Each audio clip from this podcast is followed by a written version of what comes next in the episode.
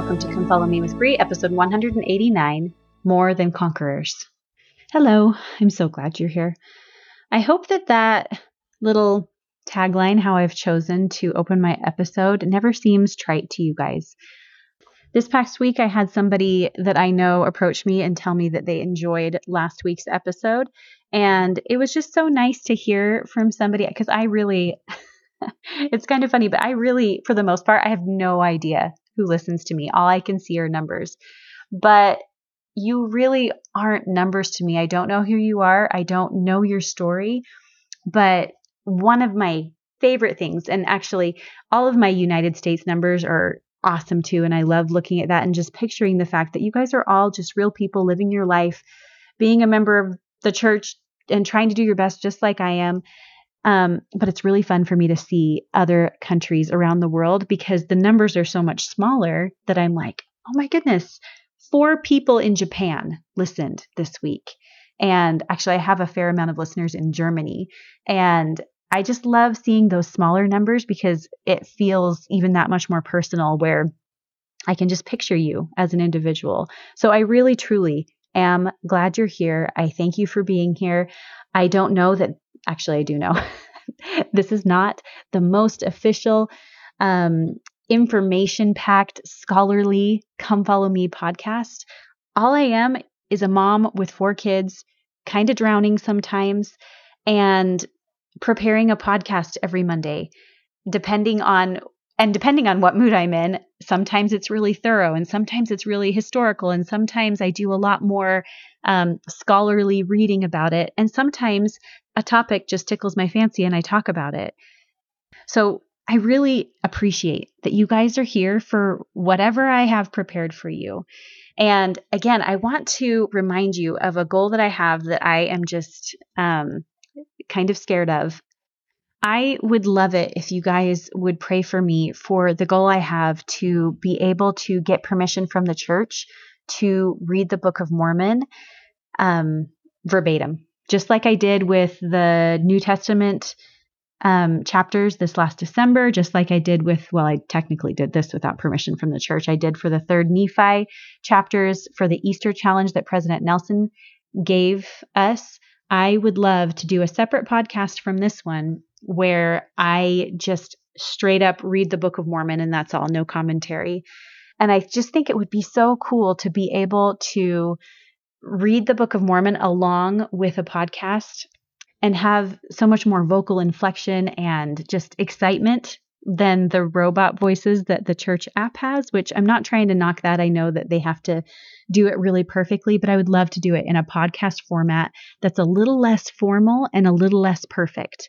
So pray for me that whoever ends up seeing my request on the church's end, that they will be inspired to let me do it and to go through whatever channels and whatever things that they need to go through in order to get me permission to do that since the church owns the copyright to the Book of Mormon. So, okay, I'll stop rambling. Let's get on to what we're going to talk about.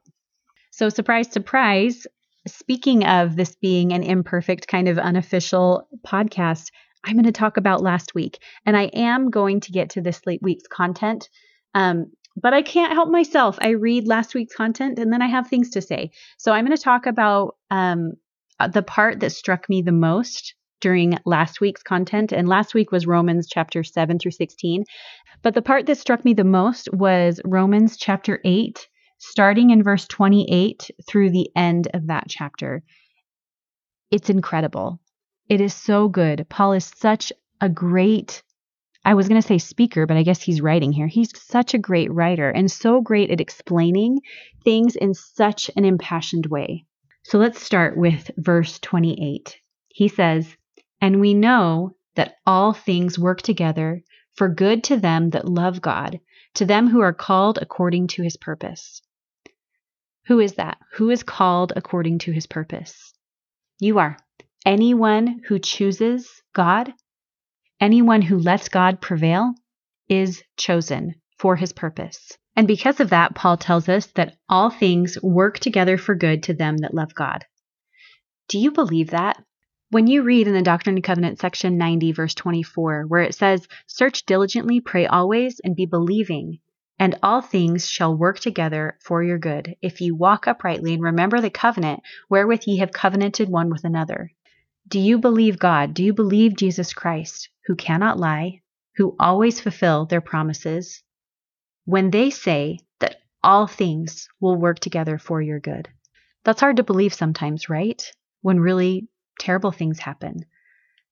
It's hard to believe for me, especially when I think about people who are in horrific situations around the world, that those things could possibly be for their good. And I think it's it's just one of those limiting parts of our human mortal brains right now where our perspective just isn't grand enough. It's not it's not far reaching enough where we can see see the good. I do know from personal experience that trials, I have talked about them before on the podcast, but trials that at the time, if you would have told me that that was going to be good for me or good for those that I love, I would have wanted to punch you in the face. But after gaining even just a little bit of perspective, just within this mortal life, as that trial abated a little bit, I started to see how it was good for me, what it has brought to my life, how it has developed me into a better person, a better parent. And I can now see that ultimately it was working together for my good, but it didn't mean that that's what I wanted to hear in the moment. All right, continuing, verse 29. For whom he did foreknow, meaning you, he foreknew you. He also did predestinate to be conformed to the image of his son. That is your destiny. That is something that you are working toward. It doesn't happen magically. That's something that you will develop over time, but that is ultimately your destiny. That he might be the firstborn among many brethren. Moreover, whom he did predestinate, them he also called, and whom he called, them he also justified, and whom he justified, them he also glorified. Have you ever noticed in the Book of Mormon, before Christ was born, that redemption is spoken of in the past tense as though it had already happened, it already had taken effect. The atonement is eternal. It covers everything before the the actual timeline physical act of the atonement. And I like that Paul here talks about he says justified. That those that are called, those that choose God, those that love God are justified. You are already justified. Your salvation has already been worked out. And all you have to do is accept and continually use the atonement. And as we use it, we are already redeemed. It's already happened. He's already paid for it. We are already justified. And because you are justified, you will be glorified not glorified in a way that is is prideful or so great because of your own accomplishment. You are glorified because of the supreme act of Jesus Christ. You are glorified in him because of him, not because of yourself. General Christianity is often bothered by our doctrine that we can become joint heirs with Jesus Christ, that we can become like him, that we can become like the Father, that we can create worlds ourselves and become gods ourselves. But what greater expanse of the glory of God and the glory of Jesus Christ than to expand the glory of their creations to the fullest measure? That is what exaltation is. It is glorifying the Father to its fullest extent. It is honoring and valuing and quantifying the atonement to its fullest measure, not putting limits on it. It is honoring the truth that the atonement is complete and eternal and unlimited in its capacity. So much so that imperfect people like you and like me, who make mistakes, big mistakes, and yet because of the atonement, because of its complete wholeness.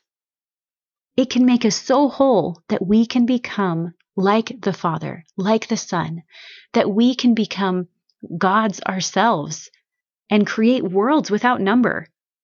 It's because of the atonement that the promises that we receive in the temple are even possible.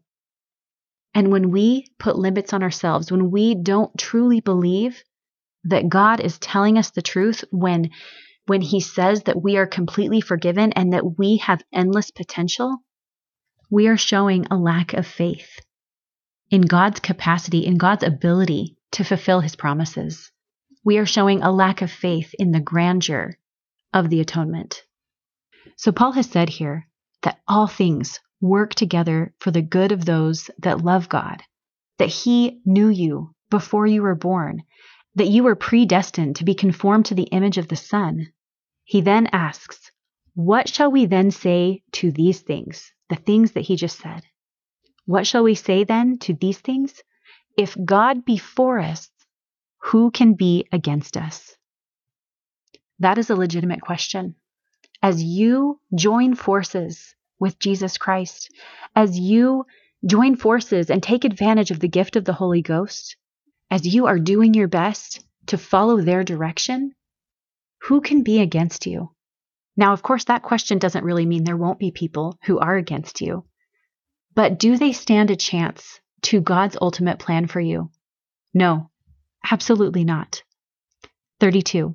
He that spared not his own son, but delivered him up for us all, how shall he not with him also freely give us all things?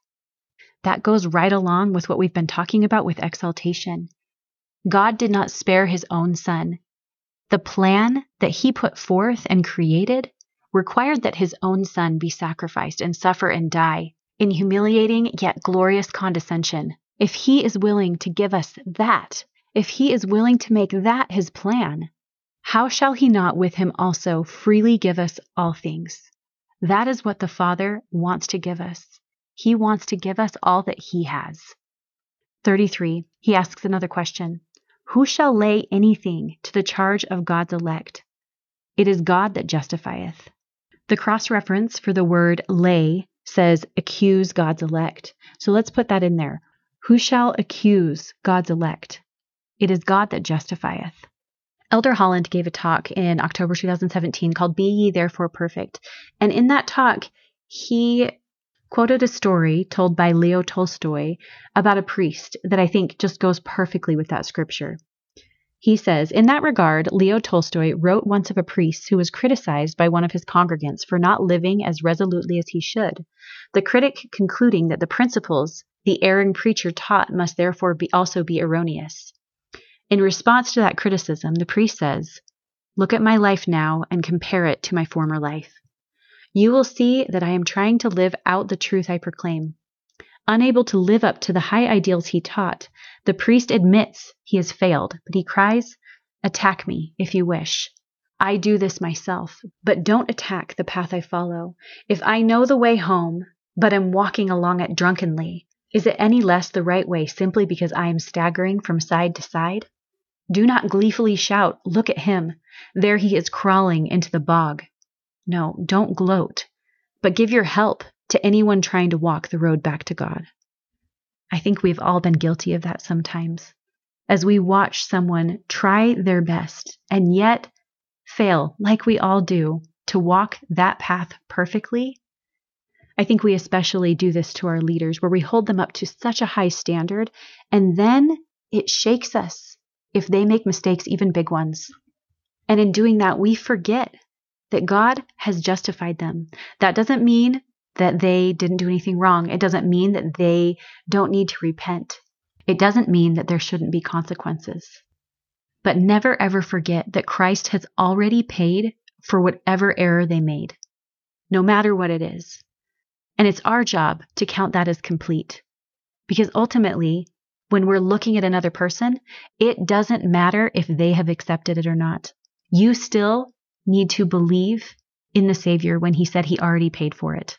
And do yourself the favor of allowing them to move on, to improve, to change, to grow.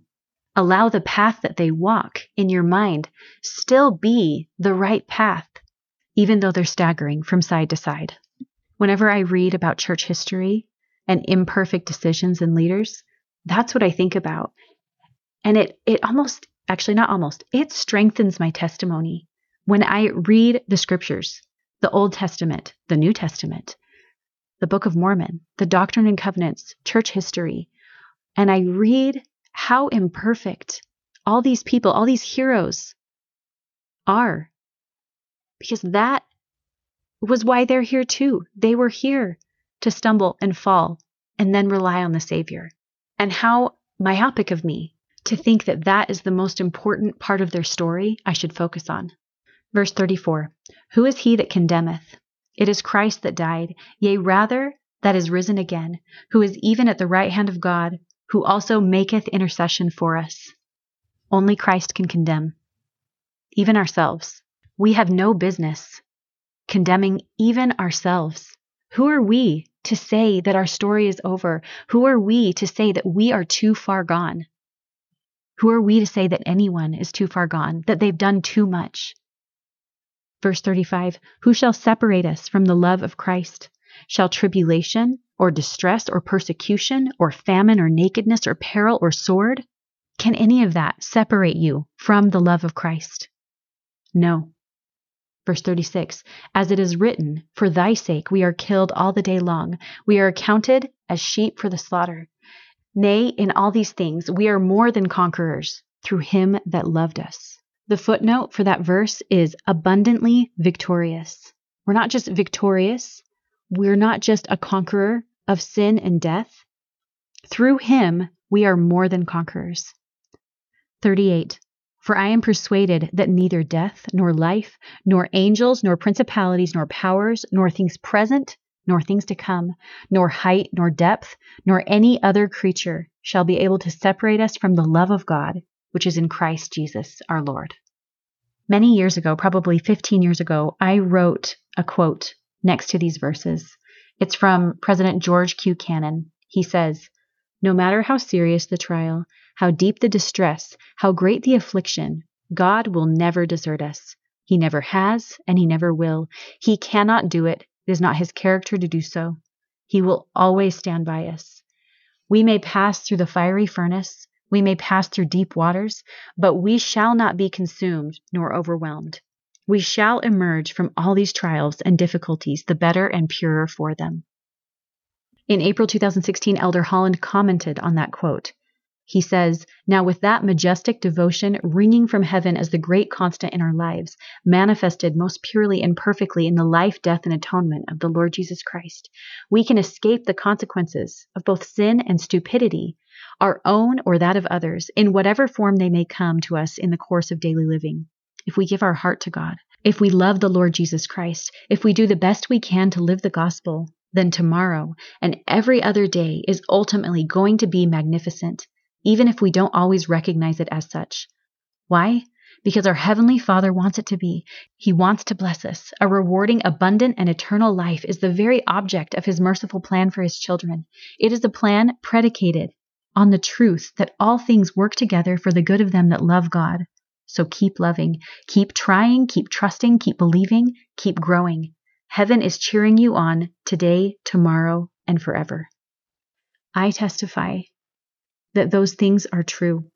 If I have learned anything in my adult life, it is that the gospel is a joyful thing.